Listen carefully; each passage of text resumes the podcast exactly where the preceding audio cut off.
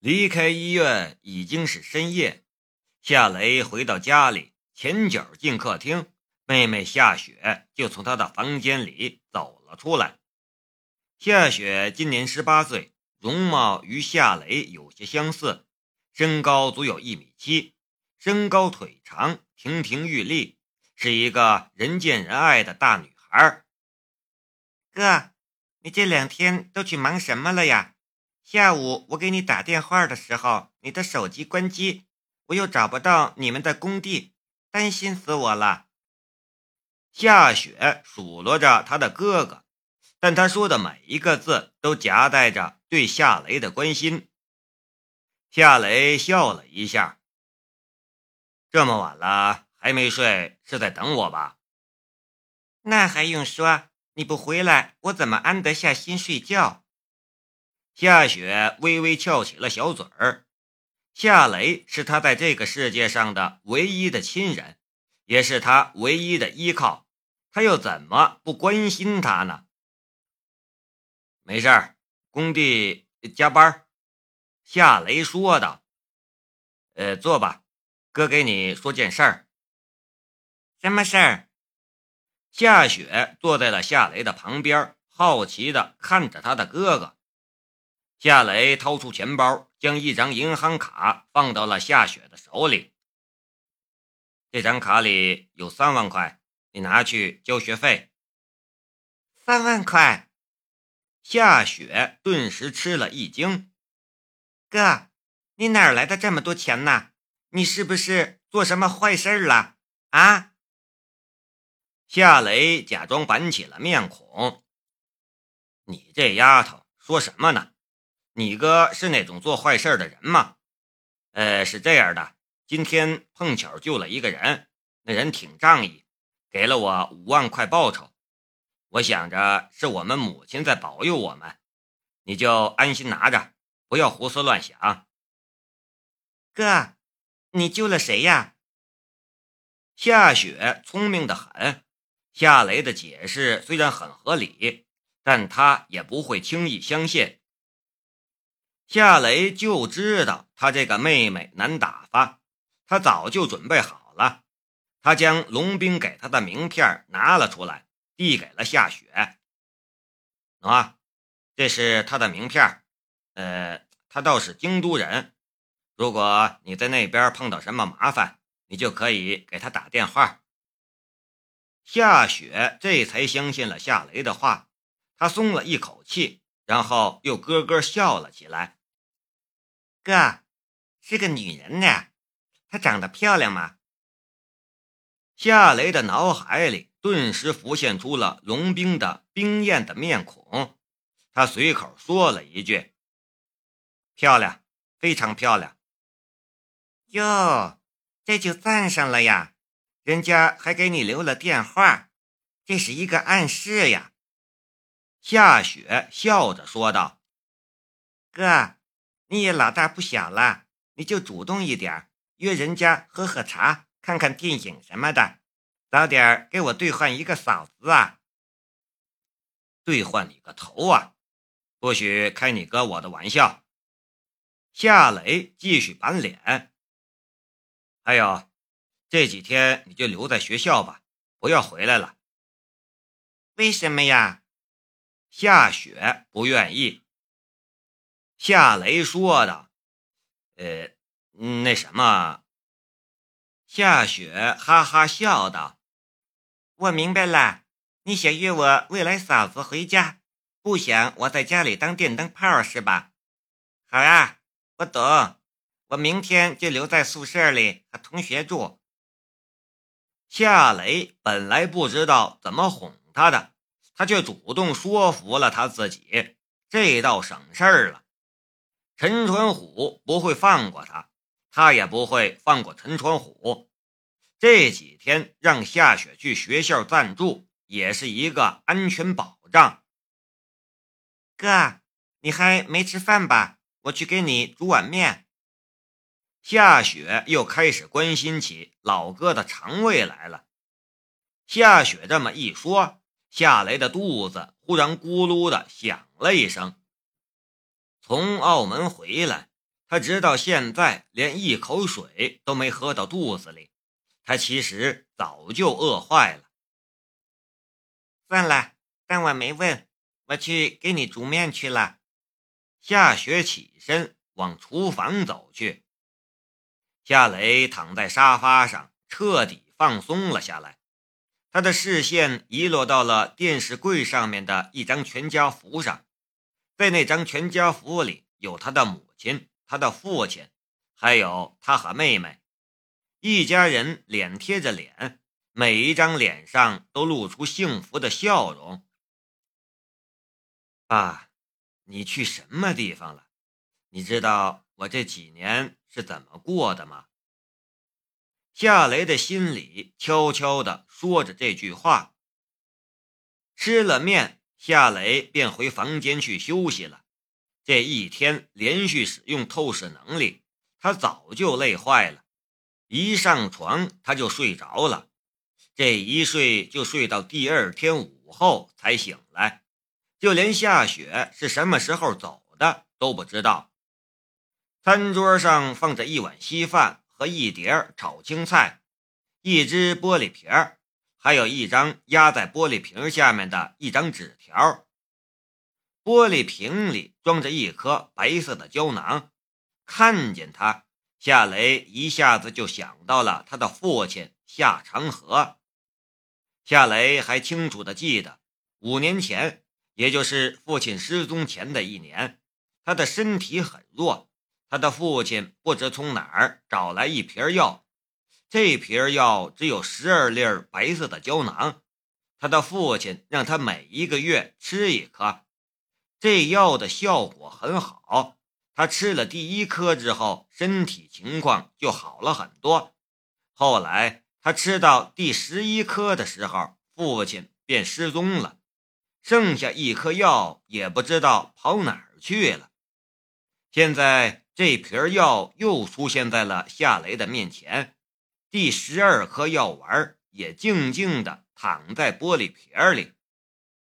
夏雷将压在玻璃瓶下的纸条拿了起来，纸条上写着夏雪的留言：“哥，早晨打扫爸爸和妈妈的房间的时候，发现了这只药瓶子，还有你没吃完的药。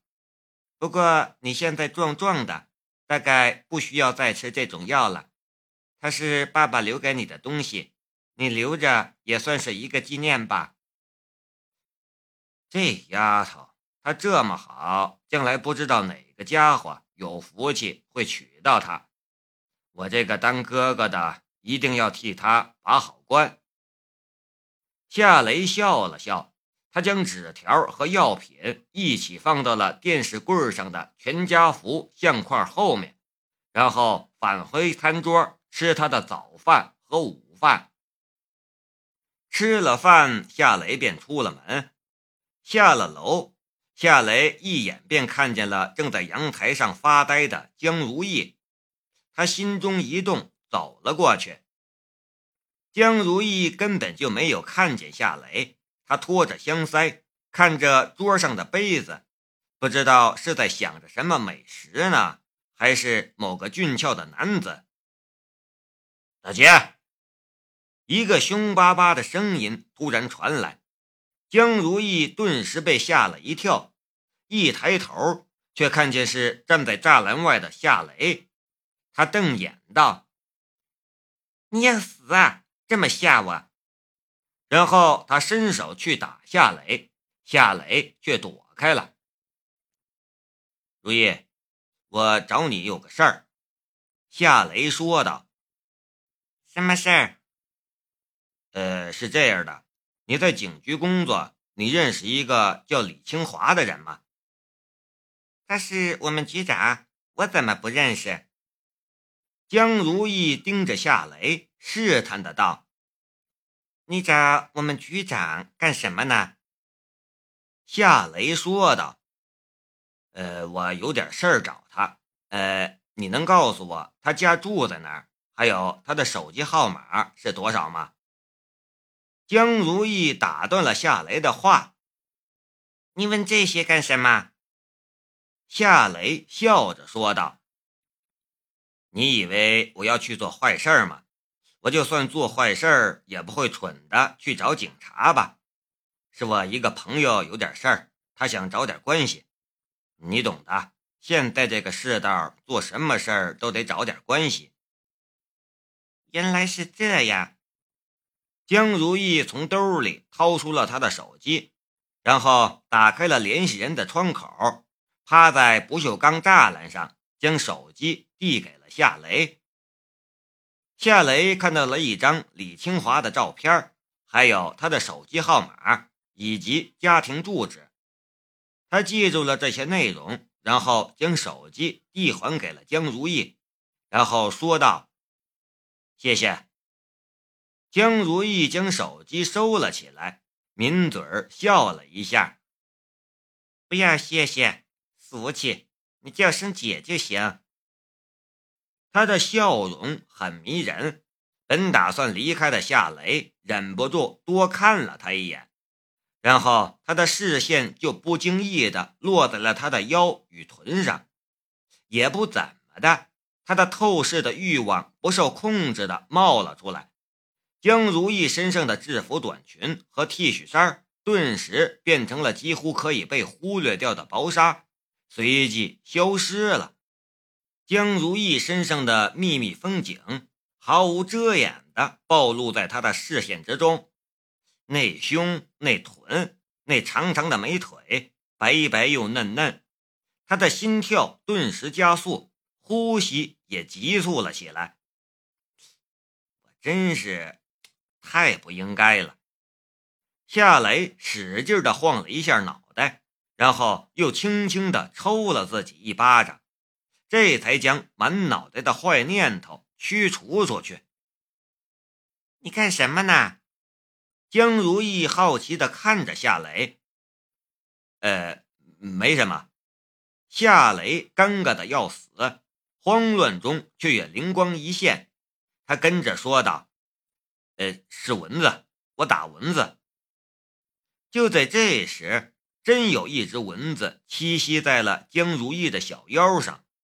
也不知是为了证明自己的谎言是真实的，还是不想江如意被蚊子叮一口，夏雷挥手就是一下拍在了江如意的小腰上，啪一声脆响，小腰一阵轻颤，丰隆之处也是一阵轻颤，江如意一下子就愣住了，脸也唰一下红了一大半他看着夏雷。小嘴张开，说了半晌，却没说出一句话来。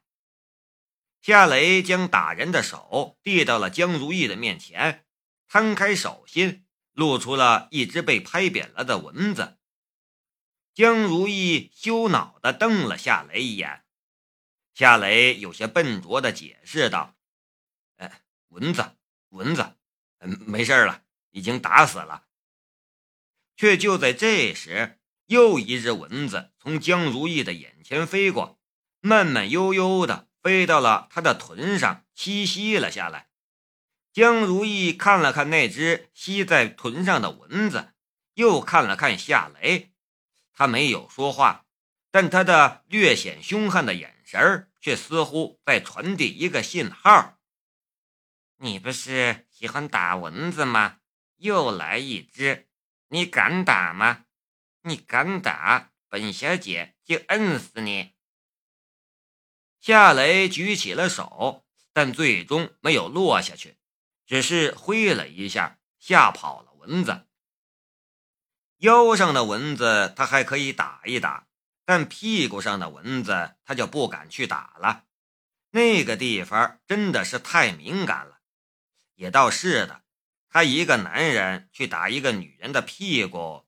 那成什么关系了？呃，好了，我走了，回见。夏雷不敢久待，准备闪人。江如意说道：“李局长喜欢在聚贤园茶楼喝茶，他最喜欢喝台湾的洞顶乌龙茶。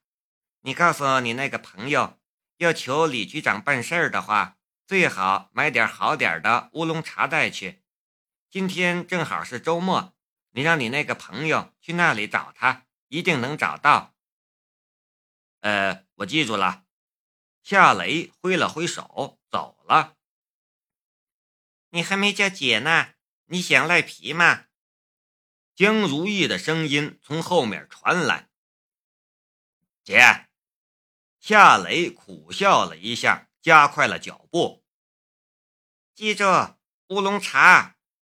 还是江如意的声音。夏雷的心里却暗暗的道：“乌龙茶。”李清华那种败类，我请他喝尿还差不多。